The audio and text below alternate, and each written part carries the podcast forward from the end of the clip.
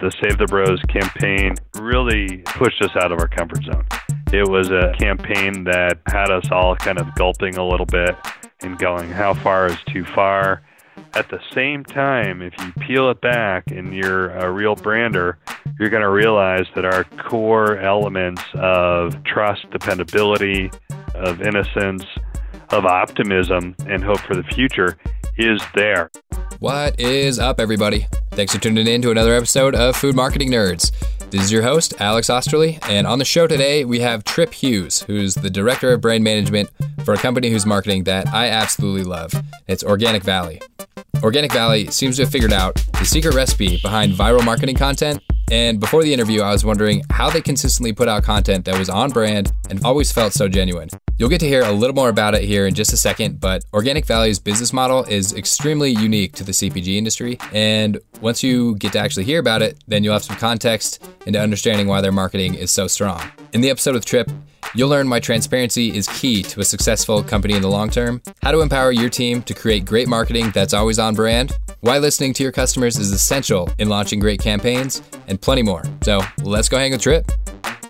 Welcome to the Food Marketing Nerds Podcast, where we talk marketing, branding, and social media with the smartest minds in the business. Here's your host, Alex Osterly. Trip, thanks so much for joining us on Food Marketing Nerds. Yeah, you bet, Alex. Thanks for having me this afternoon. So, can you tell our listeners a little bit more about your background and how you came into your current role? Sure. You know, I've honestly I've grown up in organic food brand management. I started out almost 20 years ago back with a small startup company then that was called Horizon Organic. Uh, I think I was employee number 12 back then, and that was even before we had a marketing department. We used to do our sales and operations work during the day and in the evening time we'd punch out and we'd take on our marketing projects. It was kind of an after hours challenge. And it was fun you know being part of a young startup in a new industry that only you know we were we had stars in our eyes about where it could go. And so I'm excited to say that I've been kind of surfing this this wave of organic and organic dairy for for that whole time. You know that started back in 97 for me, and here I am in 2017 working with a fantastic group of folks at Organic Valley, a CROPP cooperative. And really, I've been involved in brand and product management all the way through. And I think part of that is that I started out with a tiny brand and a tiny product line and had the excitement of being part of something that's grown CROPP we're about to hit our 30th year next year. We're on track to do a little bit over uh, a billion dollars in sales. And it's one of those things where you feel like you've come a long way. Yeah, that's a huge number. I had no idea that Organic Valley was that size. Yeah, it's a, it's a good point. So, you know, maybe to get into a little bit about who I work with and, and what we do. So, CROPP Cooperative is our parent company, and it is a farmer owned cooperative and we market our products under the brand name of Organic Valley, but we also license Stonyfield, where we do milk, cream, and butter under that license. And then the parent cooperative also sells raw materials and value added ingredients for both private label customers, but also for manufacturing ingredient partners. And so, for example, big ingredient partner of ours would be Stonyfield Yogurt, which is owned by Danone the French company. And you know, to date, CROPP supplies the majority of Stonyfield's organic dairy for their U.S. yogurt that they make. And so the cooperative itself is kind of an interesting business model. It's pretty unique. Again, it's owned by 2,000 family farmers here in the U.S., spread out across roughly 34 states. And it's a company that really has this very mission driven background from the start commitment to farming organic and creating an organic marketplace for our farmer owners, commitment to rural economies and rural development, and a commitment to really finding a way to create a path forward that is sustainable, that we believe is balanced.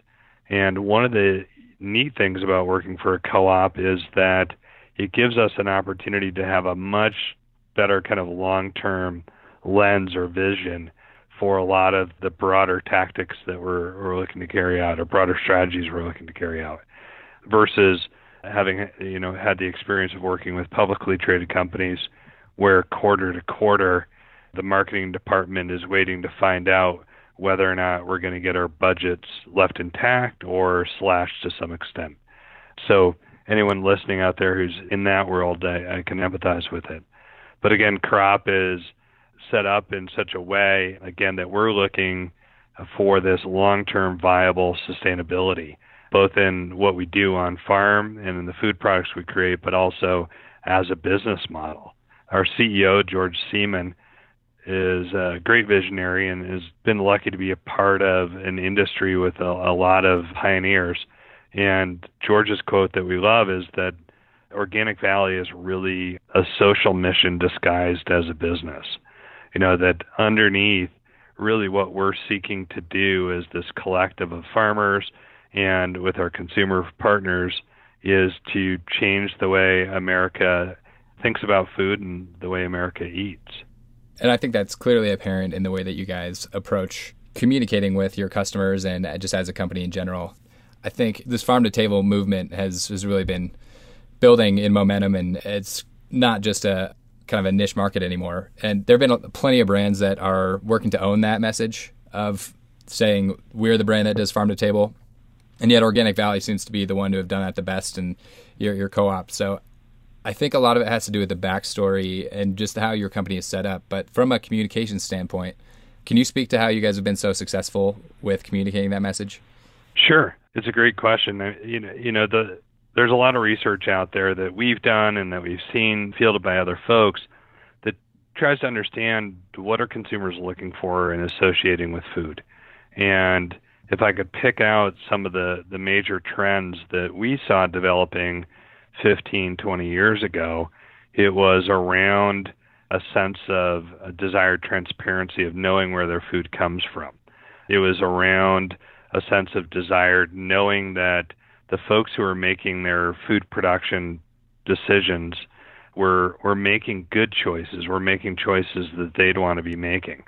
I've got an MBA, but I can joke that you know somebody once said to me, "What would you rather have? A group of farmers helping you make your food decisions, or a group of uh, MBAs?" And that holds true. The authenticity and transparency of being able to buy food from the farmers is something that's been going on for quite a long time and happens in many other countries around the world. But in the U.S., purchasing from the farmers 20 years ago is really kind of a disconnected theory.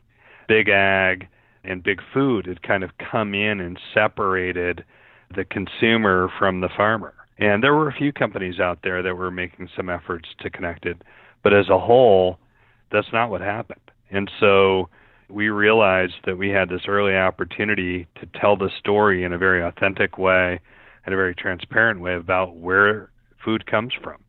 And because we believe in what we're doing and we believe that the way we're doing it is the right way, we're able to be super transparent about that.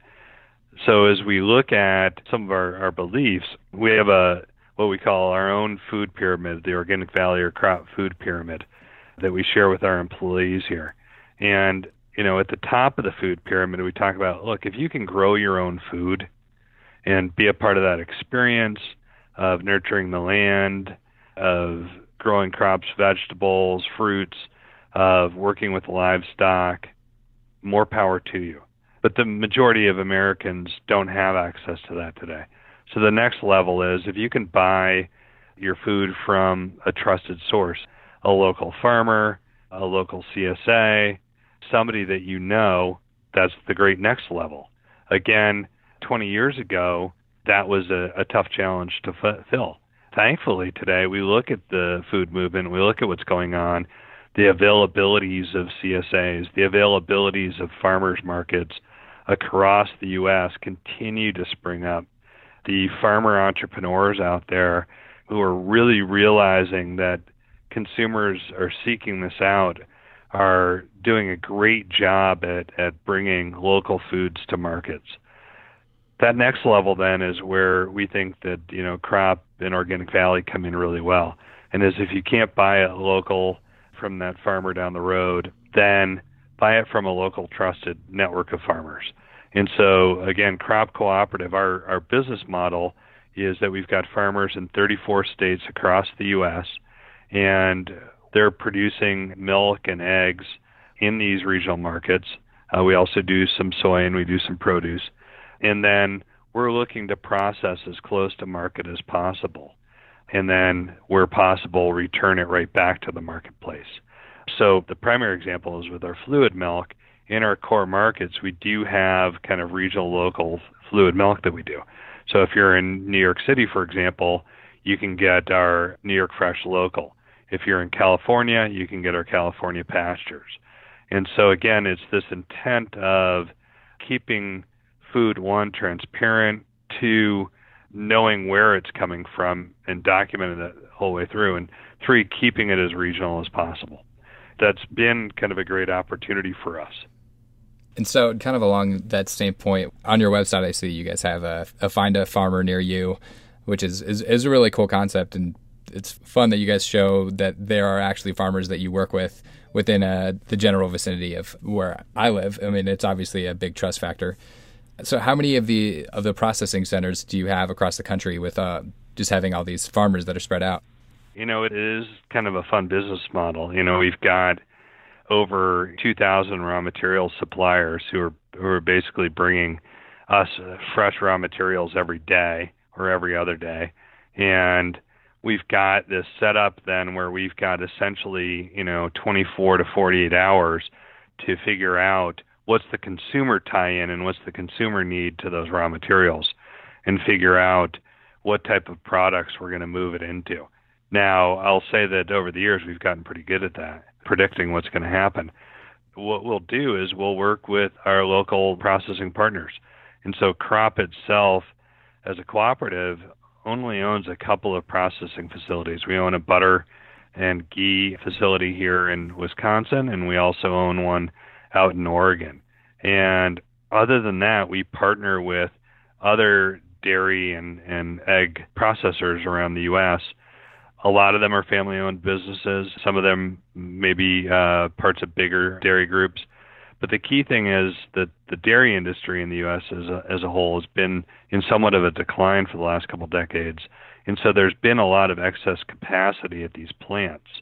And so in your case, out in Colorado, we've got uh, local egg production. And so we're working with our local farms in Colorado and we're moving those local eggs to a local processor, somebody that we've worked with for a while and have a great relationship. They'll help us basically package our eggs, our farmers' eggs, and then we'll pick those eggs up again and then we move them to market, bring them directly to our customers. And when I'm saying customers here, I'm talking that we're selling both to distributors like United Natural Foods that would then be bringing products into stores like Whole Foods, uh, Natural Grocers, Vitamin Cottage, or we'll be selling directly to the retailers' warehouses themselves.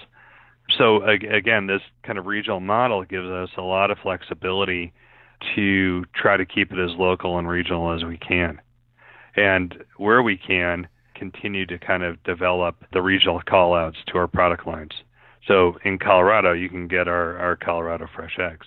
And I, one of my questions is going to be what the the reasoning behind including farmers into your marketing, incorporating them as often as you do, which I think is a a really smart tactic. But it seems like it's more of just a communication of what you're doing rather than just a, a branding ploy. Yeah, uh, it, I mean, it's a great question. We've we've been incorporating our farmers as heroes really since before I started and we've always uh, worked with some great photographers, some of who have been on staff and some who have just partnered with, with us long term to help us go out and capture both farm photos and farm video and really understand that that's a great way for us to bring the brand and what we do to life, whether it's on our packaging, uh, whether it's on our website.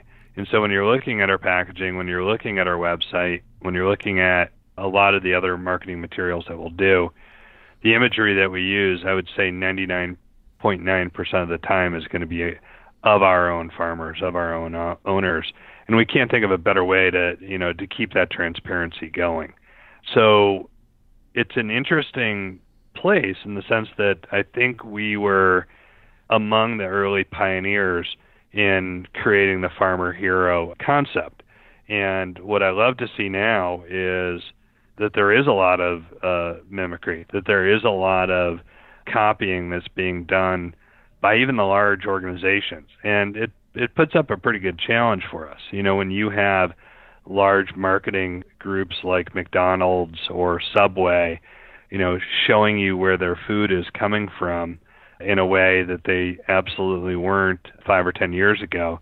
We do like to think that we had some influence on on that, on the transparency, the connection that consumers find when the farmers are featured, when the farmers can talk directly. And we take it beyond that. We don't just use them for the imagery, but our farmers are very involved in a number of different ways. We have farmers who are actually on our marketing team who act as kind of our regional liaisons and ambassadors to help us as we're preparing, developing different regional marketing programs. We have uh, regional farm tours. In fact, you can go on to our website and we've got communication on there as well as on Facebook about the ability to sign up for some of the farm tours that will go on across the country. And they also work with our farmers to encourage them to get out and be active uh, community members. So we have regional uh, giving programs where our farmers and our marketing team and other folks in the cooperative are working together to talk about how do we give back to the community. And I'll, I'll talk a little bit more about that coming up. And then another way is that the farmers themselves are our PR experts. And so quite often, if we have a connection with media, we will put the farmers in contact with them. And so I'll give an example. Uh, right after you and I got to talk at Expo West, there was another podcast local media person who was interested in telling the OV story.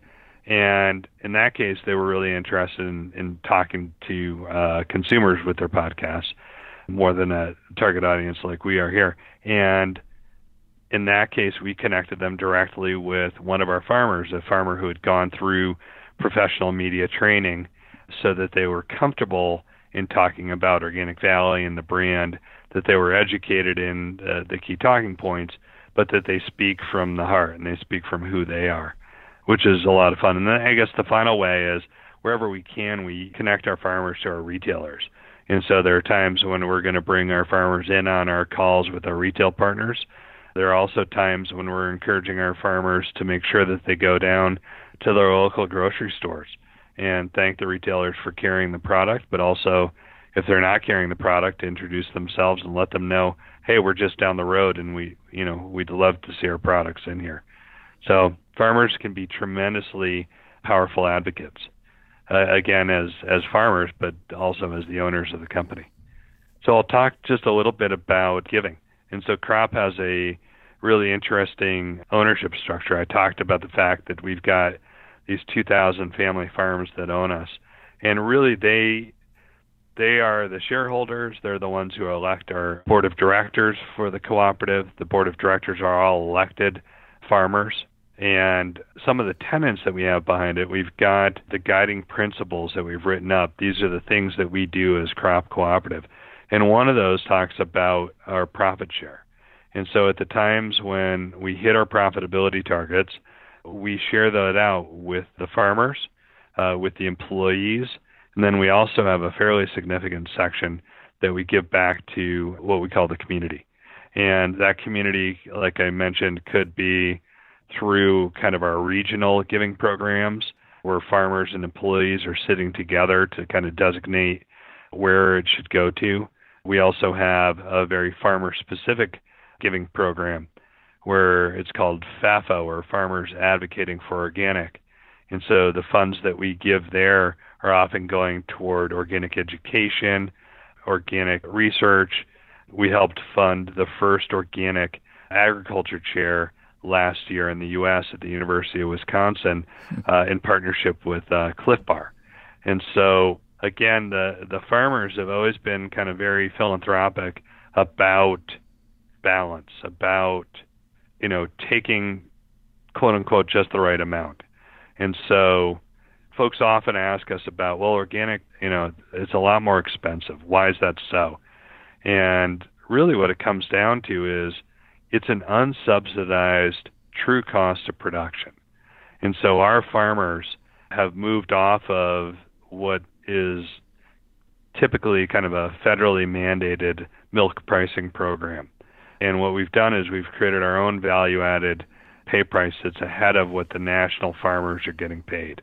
And so if you're a national farmer, you're typically getting set up on contracts that are defined by all of these different regional kind of milk marketing orders set by the federal government. And that's one of the things that's caused a lot of chaos within the dairy farming industry is that this pay price can fluctuate rapidly for these other farmers. And our farmers said we need to get off it. We need to move to sustainable pay price, one that you know we're in control of and that we're going to adjust kind of year over year that really reflects the cost of production, the cost of living on a farm. And I will say that we've got farmers, uh, uh, you know, of all capacity and all resource levels. But what I can say is, it's the hardest working group of shareholders you're ever going to meet. And to have them thinking about what is a justifiable pay price without being too uh, aggressive or too greedy, I think is wonderful. You know, and it, it's a great organization as a result to be a part of.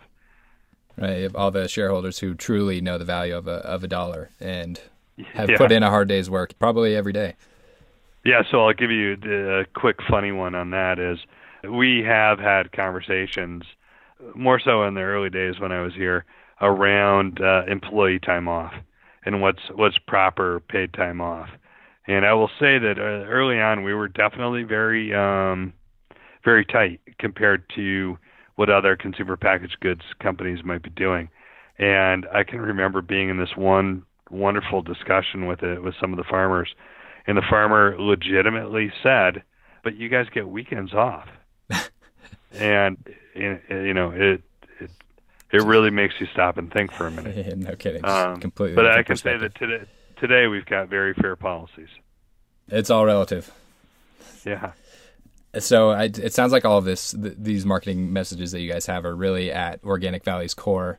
That's bringing in the farmers because that's really who who Organic Valley is is all this group of farmers, and the philanthropy side as well. It's it's it all is very genuine, and that comes across pretty clearly. As far as how you guys communicate that with the type of voice that you use and the types of content that you put out. I mean, Organic Valley now is extremely relatable and just seems really laid back. Some if the brand was a person, I would want to be friends with it. So uh-huh. before the interview, you mentioned that the the company hadn't always communicated in that that certain way. So, what was the catalyst to the shift in how you guys portrayed the company, and what was that process like? Yeah, so starting out, you know, again, we were we were a young industry. Uh, organic itself was just getting defined. Consumers and the mainstream didn't know what organic was really at all. It's only been in the last 10 years where organic has really become much more mainstream. You see a great proliferation of of products across all different lines. In fact, what's what I find exciting now is to find products that aren't hitting you over the head with their organicness, but they're organic. You know, it's it's these companies that are choosing. Uh, I want to use quality ingredients, and if I'm going to use quality ingredients, they've got to be organic. But going back to your question, and so I think early on, we were a little more professorial. We were a little bit more, uh, I'm not going to say preachy because I don't think we ever got to the point of being preachy, but we were definitely trying to educate. We were definitely spending a lot of time and energy to even explain what organic was. It's something that we have to keep doing. At any given point, I think the most recent statistic I saw was that up to 30% of organic dairy users were new to the category within the last two to three years. And wow. so there's going to always be a need for continuing education about organic. And a lot of that's being driven by young families having kids, you know, really starting to be conscious about their food choices. I've heard the the joke over the years and I still hear it. is it may be too late to save me uh, or my my partner, but dang, I want to do the best I can for my kids. And so organic education is going to remain important. That said, we really did some evolution work probably about five, six uh, years ago where we said, look, we've got to pull back a little bit. We need to be less complicated. We need to be less uh, multi personalitied. And so we spent a lot of time and energy kind of harmonizing our brand voice, our brand look and feel, our communication style. And really, where it comes out of is our brand personality is it is a lot like a family farmer. It's got a, especially a family organic farmer, it's got a great sense of optimism, of hope and wonder in the world, of believing that we can make a positive impact and a positive change, and believing that we can leave our part of the world or parts of the world that we're involved with in a better place than when they started. And that is the personality we try to to bring across. Definitely not taking ourselves too seriously. The organic industry as a whole can take itself pretty darn seriously. And so, you know, that that gets into if you look at our portfolio of, of marketing work that we've done over the last few years, we definitely have challenged and made ourselves uncomfortable. I've I've got a great mentor and boss, uh, Lewis Goldstein, and and the Lewis Lewis's challenge to me is, you know, if you're not uncomfortable, you're probably not going far enough. You know, you can always kind of pull back in, but but push yourself, get out of your normal path. What I've really enjoyed where, with is working with different creative agencies over the years you know, today we work with a wonderful agency, Humanaut, out of Chattanooga, Tennessee, and we started working with them just on a small project. I'll digress a little bit. Part of being a uh, marketing brand manager at Organic Valley is not just figuring out uh, how to sell milk or butter, but we think about it at the end of the day of we've got 100 pounds of raw milk coming off of a cow and how do we create kind of the best value added product portfolio with that uh, 100 pounds. And we've got some wonderful uh, fat heavy products, butter, for example. We've got some beautiful butters, which is about an 84% butter fat product, 80% butter fat product. We have a heavy whipping cream at about 40% butter fat, a half and half at 11 to 13%. And when you factor that the cows themselves are giving milk that has about an average of 4% butter fat, which is about what whole milk is. In order to to get those butter fat value added items created, you then have to have a lot of skim that's left over. And consumers these days aren't necessarily in drinking more skim to offset their other butter needs.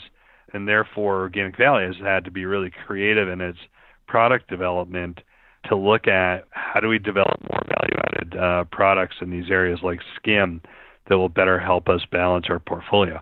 So several years ago, working with my colleague Nicole Mighty, we developed two lines of what I'd call uh, high protein milk based beverages. And uh, one is Organic Valley's Organic Fuel, and the other one is Organic Valley's Organic Balance.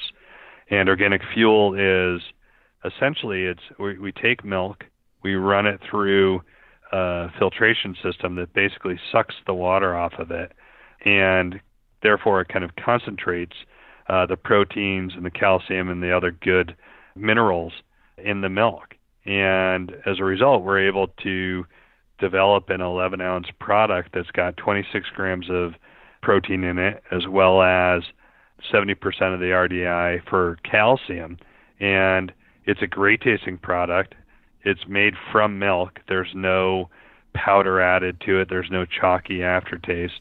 And so as we were bringing this product to life, we realized this is not your normal everyday Organic Valley product. It's not something that we're going to necessarily market side by side with our eggs, butter, and cheese.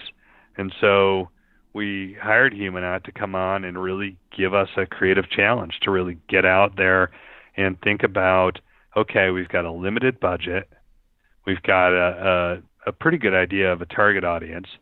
How can we create something with a high likelihood of of going viral. And I think they thought we were a little nutty at first, but we had worked with them, or Lewis had worked with them on another project for another nonprofit that he's part of. And they were up to it. They were up to the challenge. And that's where they came up with Save the Bros. And the Save the Bros campaign really um, pushed us out of our comfort zone. It was a, a campaign that you know had us all kind of gulping a little bit and going, "How far is too far?"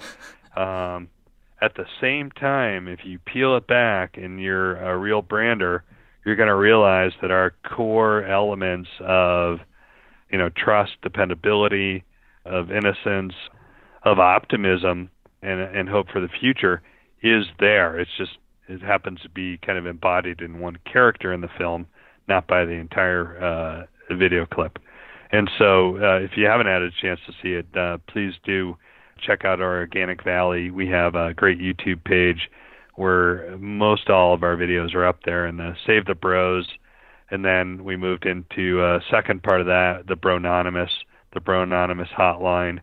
But it was again, it was a concept that challenged this bigger concept in society that you know these choices that we're making every day in our food choices we don't always realize the implications they're having and so Humanaut uh, kind of in a really interesting takeoff of colony collapse disorder you know created this element of the save the bros campaign you know the, that if you looked across the landscape before we entered at what was seen as kind of muscle recovery beverages out there, a lot of the beverages out there had tons of ingredients that were just unpronounceable and undescribable.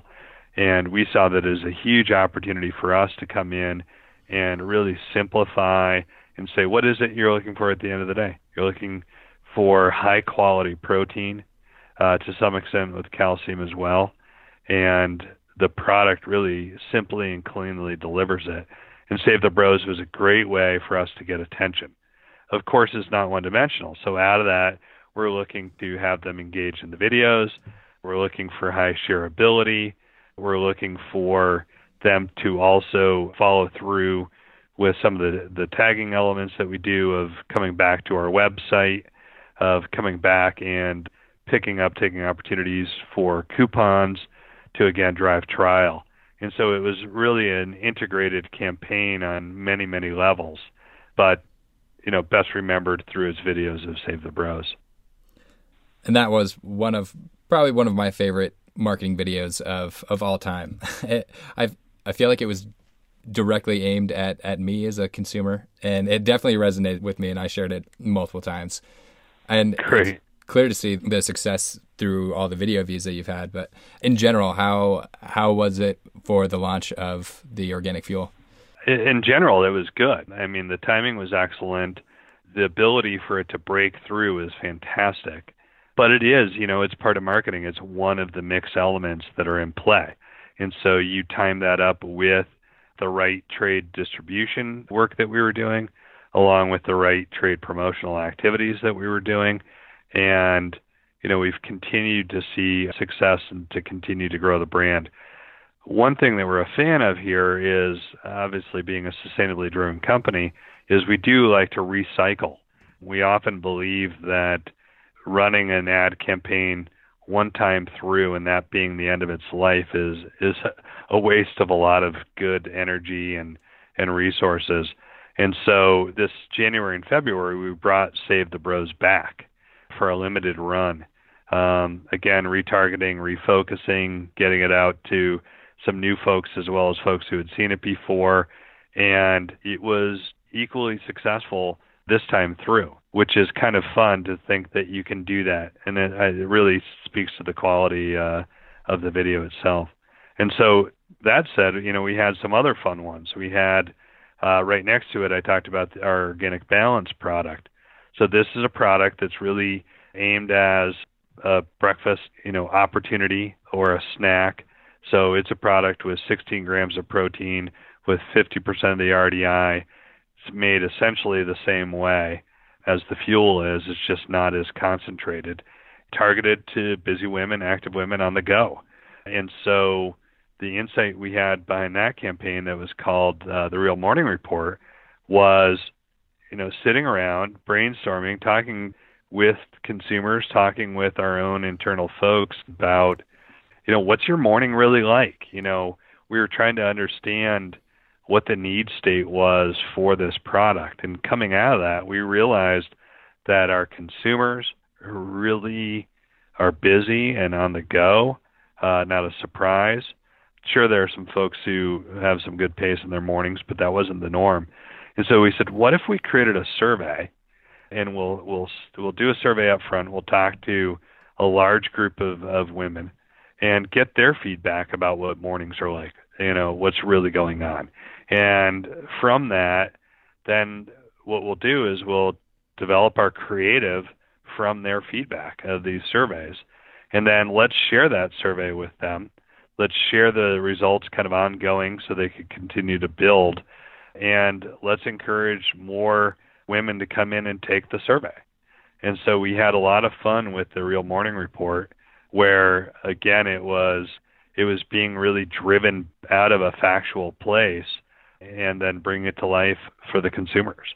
And Save the Bros and the the Real Morning Report, those were two of the first campaigns where we kind of pushed off from the mantra had been always, you know, how are we going to include farms? How are we going to include farmers on it?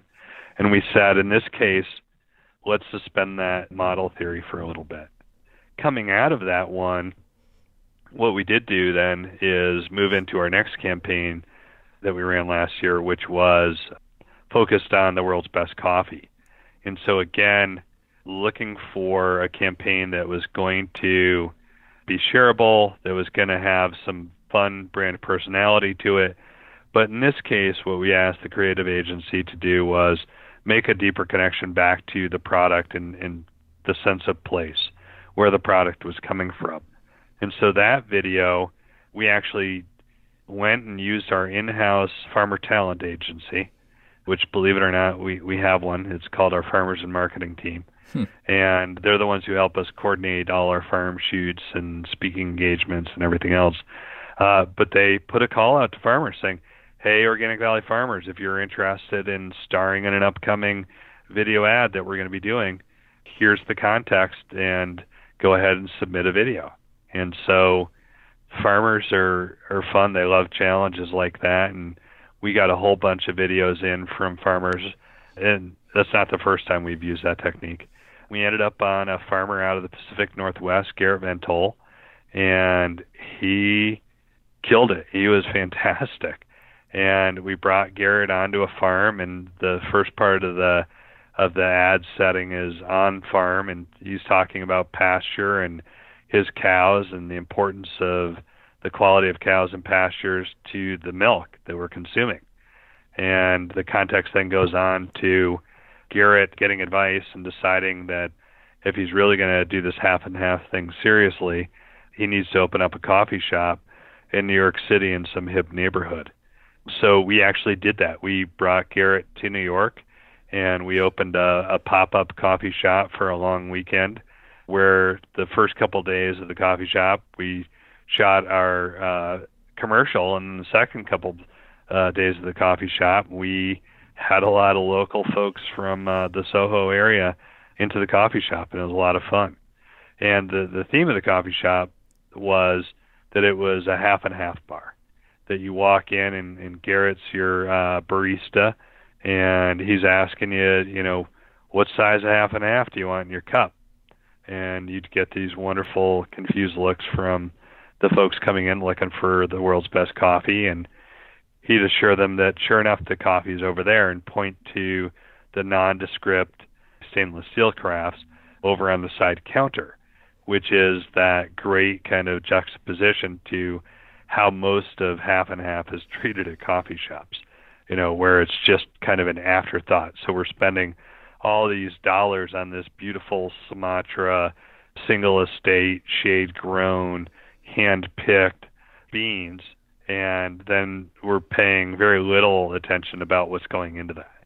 And so we again we had a lot of fun with that concept and we're really excited again to bring in a little bit of the cheekiness while including our farmers in with us to do that. Oh, I love that video. With the the ending gets me every time. Where the the farmer's name again was uh, Garrett Van.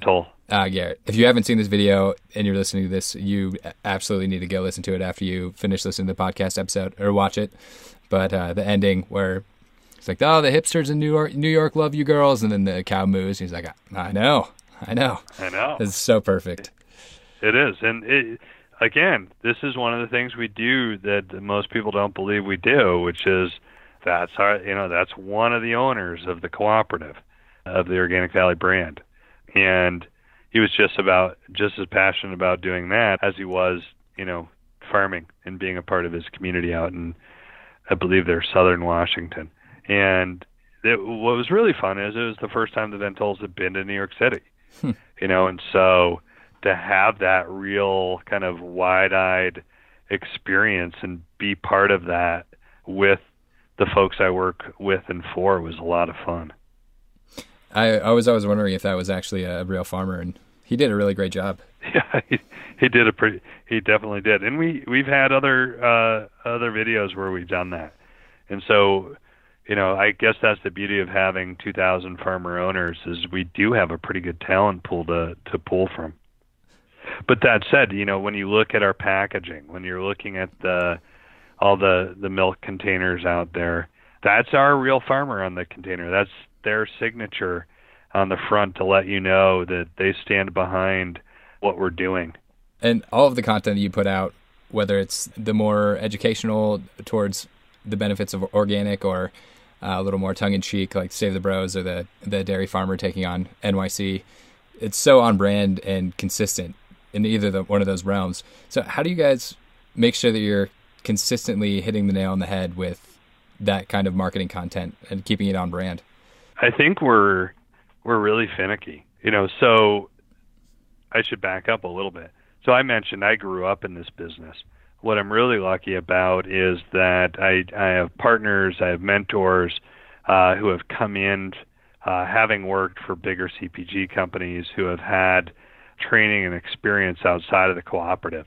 And so I think when we sit down at a table and we go through our meetings, I bring one perspective of 20 years in the organic dairy uh, business, and they bring their other perspectives. And you know, I've got a great partner, our creative director Josh Peters, and Josh comes out of the agency world and you know is very uh, kind of dogmatic about brand guidelines and uh, you know, having a playbook that we work from, you know, so having those established up front, having those agreed to up front is a big help. That said, as we get into the actual process, we work with some wonderful agency folks, and they pay a lot of attention to hearing us out, and they have a lot of a lot of patience for us, and that is part of the the reason we selected them is they're a small, hands-on agency that really gets who we are and I think that's so important as marketers are out there, one of the biggest challenges that we always have is finding the right partners. And so this element of working with folks who really understand you and who have patience for you uh, is great. And that said, you know, we do, you know, from the ground up, our CEO George Siemon, our management team here, most of whom have worked together for a long time, we created a playbook, you know, that's the guiding principles for the cooperative. And from that playbook, that then does a pretty good job of setting up where the marketing team is going to work from. You know, what do we have, you know, at hand and what are our true beliefs? And so I think having that true north, that north star that guides you of taking the time and effort to get that documented so that as you grow and as you become a bigger company, as you move from having three or four employees in the marketing department when I started out to certainly a, a much bigger team than that today, it's really important to have those guidelines. And then we spend a lot of time on culture. We spend a lot of time educating our new employees about who we are and what we do, uh, the same way that we do again with our agency partners. So I appreciate that. Uh, you found us consistent because we, we definitely work do a lot of work to make that happen. And it definitely shows. I'm a huge fan of uh, of your basically everything you guys put out. It's you guys do such a good job of keeping it consistent and on brand. It, you can definitely tell that there's a, a, north star guiding what you guys are doing, and it's I think it it runs deep through the company. We have a few closing questions that we ask each of our guests, whether it's it's marketing or, or just life advice. Is there a best piece of advice that you could think of that you've ever received? Yeah, I think so. And it really goes back to, and I, and I received it in multiple ways. I started out my career in banking, and my father was a banker, my grandfather's a banker, and I thought, well, geez, that means I'm going to be a banker. And you know, the uh, I hated it. It was it was not not what got my juices flowing, so to speak. And so my dad's advice is, well, what do you love to do? And I said, you know, it's going to sound crazy, Dad, but I love to ski. I love to drink beer. I love to have fun and socialize. He goes, yeah, well, who doesn't love that? He goes, how are you going to how are you going to make a career out of it?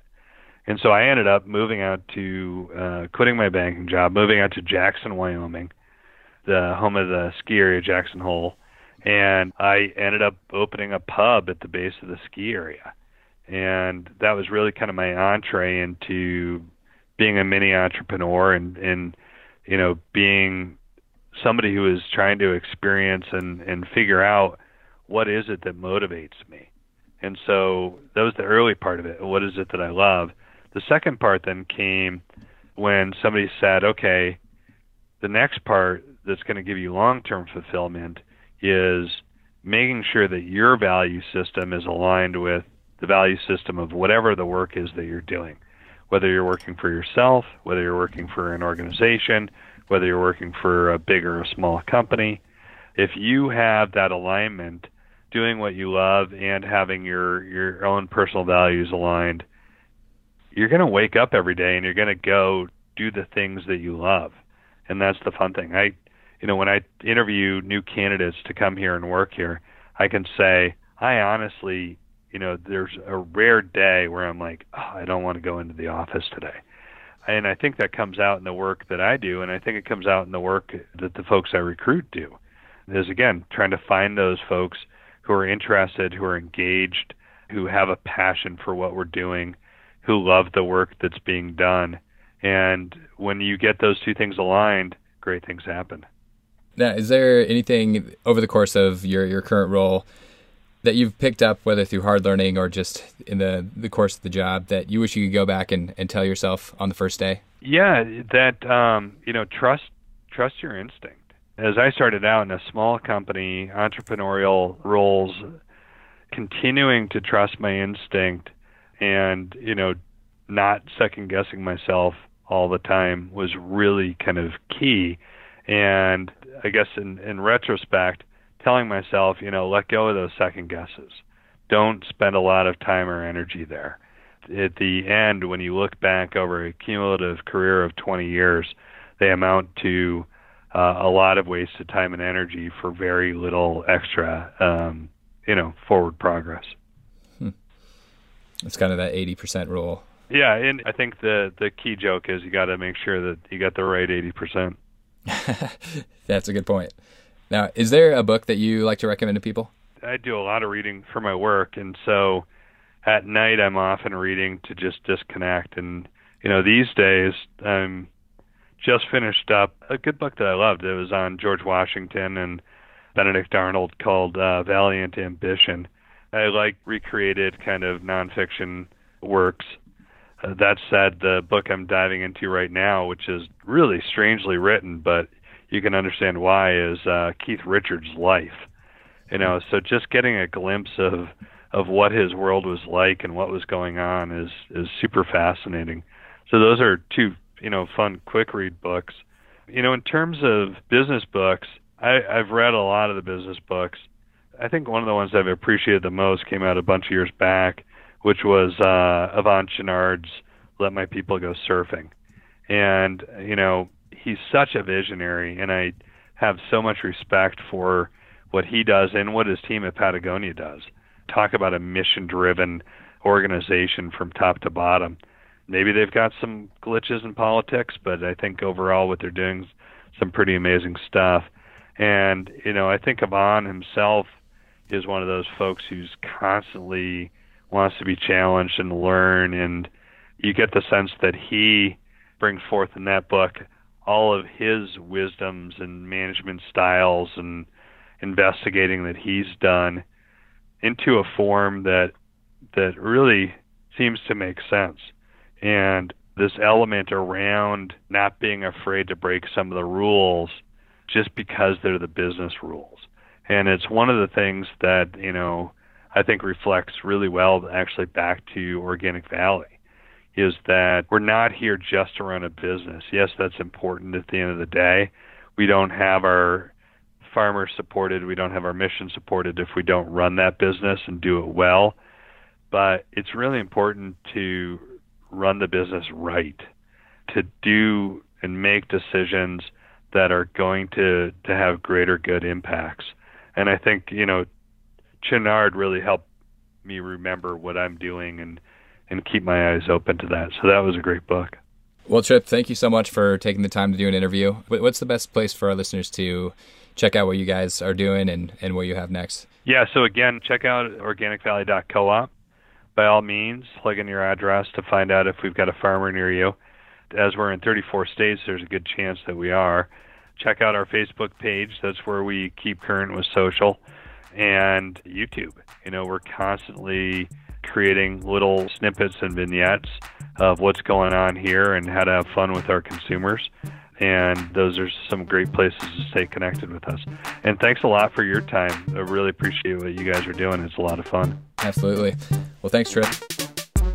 Thanks for listening to the Food Marketing Nerds podcast. For interview transcripts or to download your free social media ebook, check out foodmarketingnerds.com.